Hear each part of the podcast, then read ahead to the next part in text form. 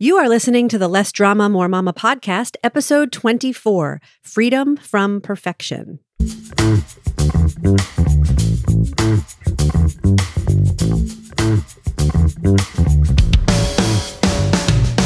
This is Less Drama, More Mama, the podcast for moms who want to feel calm, in control, and confident about how to handle anything life throws their way. You're ready to go from feeling frazzled and disrespected to feeling calm and connected, this is the podcast for you. I'm your host, Pam Howard. Hi, Mama. I hope you're having an amazing day. I'm having an amazing day. I'm healthy. My kids are healthy. We live in Florida where it's warm and sunny outside in January. Life is good. Now, notice I didn't say life is perfect because today we're talking about perfectionism.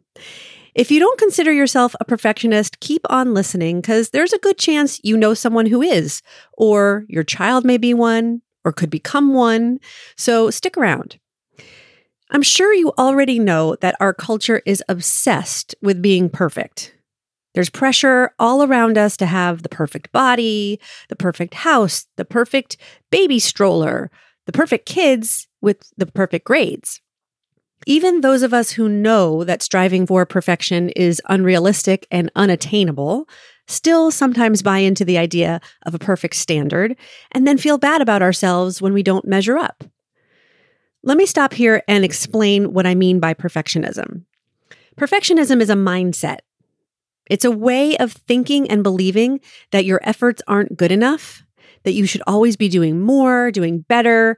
You should always have things under control at home and at work. Perfection is not the same as doing your best or striving for greatness or excellence. That's fantastic and healthy and encouraged. Perfectionism also isn't the same as OCD, obsessive compulsive disorder, although some perfectionists do suffer from the anxiety disorder. Perfectionists think thoughts like, my worth is dependent on my performance or achievements. I have to be the best at what I do. It's not okay to make mistakes.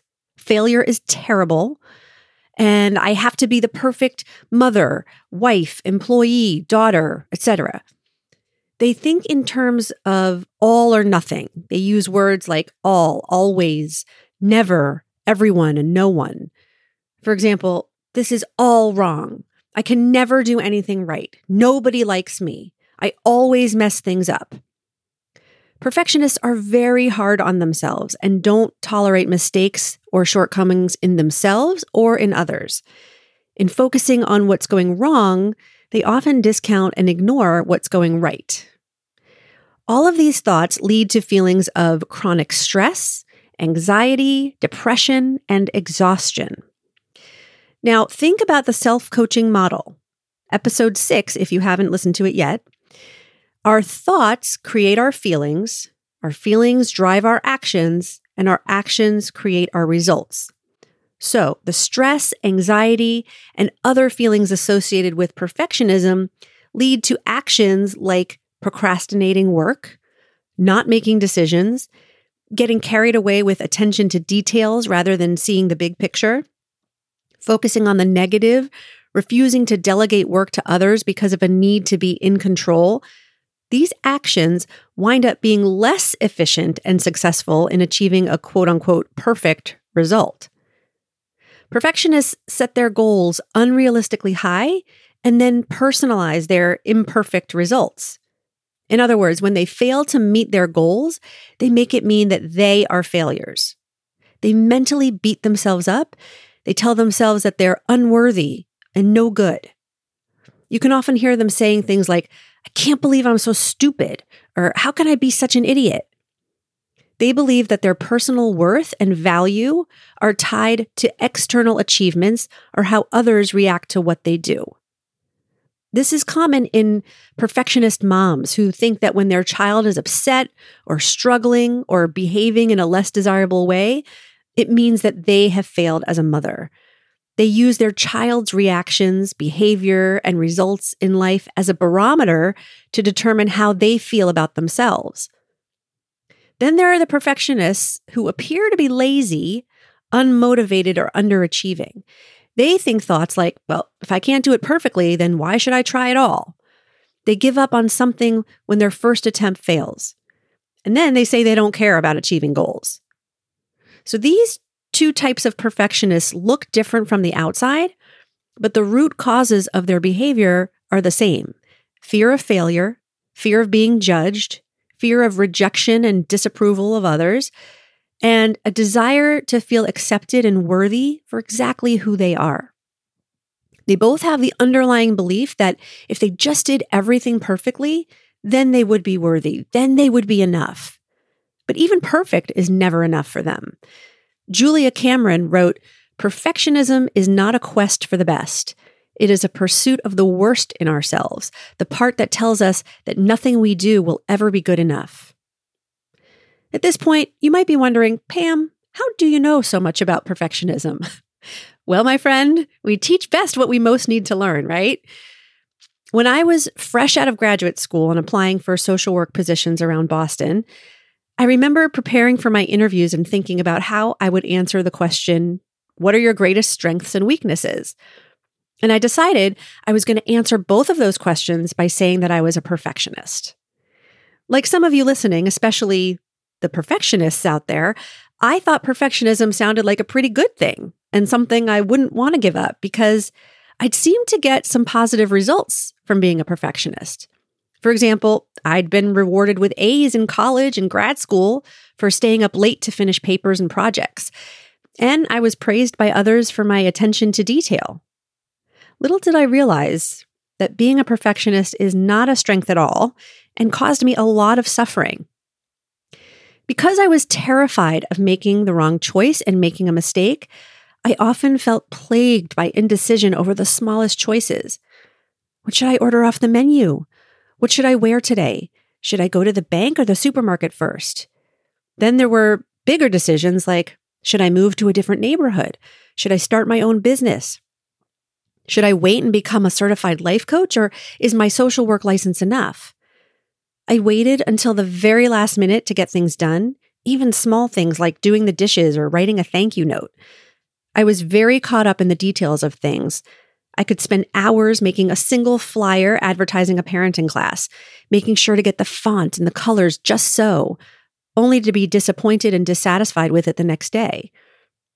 When I became a mom, I was critical of myself and others, and I had a very hard time letting Marissa do things independently because then I started worrying that she wouldn't do it the quote unquote right way. Fortunately, as I started doing this work of looking at my thoughts and beliefs and seeing the results I created for myself, I was able to let go of some of my mistaken beliefs and perfectionistic thoughts. I practiced and still practice thoughts to help me free myself from perfectionism. The biggest ones are it's okay to make mistakes. Mistakes help me to learn. Failure is the path to success. Discomfort is the currency to my dreams. Perfection is what is in every moment. Done is better than perfect. And it doesn't need to be perfect, it just needs to be shared. My coach, Brooke Castillo, encourages me not to do A plus work, but to do B minus work. Why would she do that? The concept of doing B minus work feels counterintuitive and scary to those of us with perfectionistic standards. But whenever I do let go of my perfectionist thoughts, I free up time and energy to accomplish more. When I'm not struggling with needing to be perfect, I create more and I enjoy the process more. The more mistakes I'm willing to make and the more discomfort I'm willing to feel, the more I actually achieve and grow. I can tell you that as a school counselor, I see kids as young as kindergartners with perfectionistic traits. I see them in my own kids too. These traits exist along a continuum, and some people are perfectionistic in some areas of their lives and not in others. Especially when they hit middle school, some kids tell me they feel enormous pressure from their parents to excel in school and get perfect grades. Unfortunately, instead of increasing motivation in these students, the pressure to excel leads to high anxiety, depression, and decreased motivation in school. The best way for you to overcome perfection in yourself or help your child overcome it is to practice believing that we all have imperfections and are still 100% worthy and lovable. People attribute inherent worth to their pets just by virtue of their existence. And we humans have the same inherent worth just because we exist too. Nothing you do or don't do can change that. There's a great quote by Alice Walker where she says, In nature, nothing is perfect and everything is perfect. Trees can be contorted, bent in weird ways, and they're still beautiful. In fact, I think those contorted, bent trees are sometimes even more beautiful because it's those so called imperfections or differences that make them so unique and special. You can also help your kids by acknowledging your own mistakes and modeling healthy ways of dealing with them. For example, when you spill something, instead of reacting with, oh, I'm such a klutz, I can't believe I did that, you can calmly say, uh oh, that was a mistake, I'll clean it up. You can share stories about your past failures and what you learned from them. You can talk about people like Michael Jordan, Oprah Winfrey, Steve Jobs, Thomas Edison, Albert Einstein, who all failed their way to success. By making it safe to be imperfect, you allow them the space to be who they are and not some version of who they think you want them to be. Give them opportunities to make their own mistakes rather than doing things for them that they're capable of doing for themselves or shielding them from negative emotions. Finally, understand that perfect is often totally subjective who decides when something is good enough, when something is perfect? Unless you're talking about a perfect score on a math test, you get to decide when something is perfect. You can just decide that breakfast cereal and eggs for dinner is perfect. Showing up at school to pick up the kids in yoga pants and a messy bun is perfect. Leaving the laundry unfolded so you can help with homework is perfect. Taking a walk around the block instead of a 30 minute workout is perfect. You can believe that everything that's happened in the past that has brought you to this moment was perfect because of who you are right now. You had the perfect parents for you, and you are the perfect parent for your kids. Everything is exactly as it should be.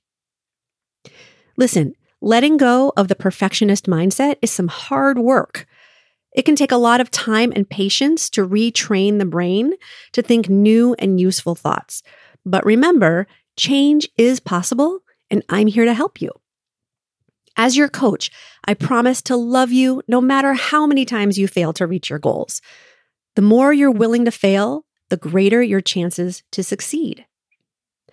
Sign up for a free mini session with me at lessdramamoremama.com forward slash mini and let's just practice making tons of mistakes together. It'll be so much fun.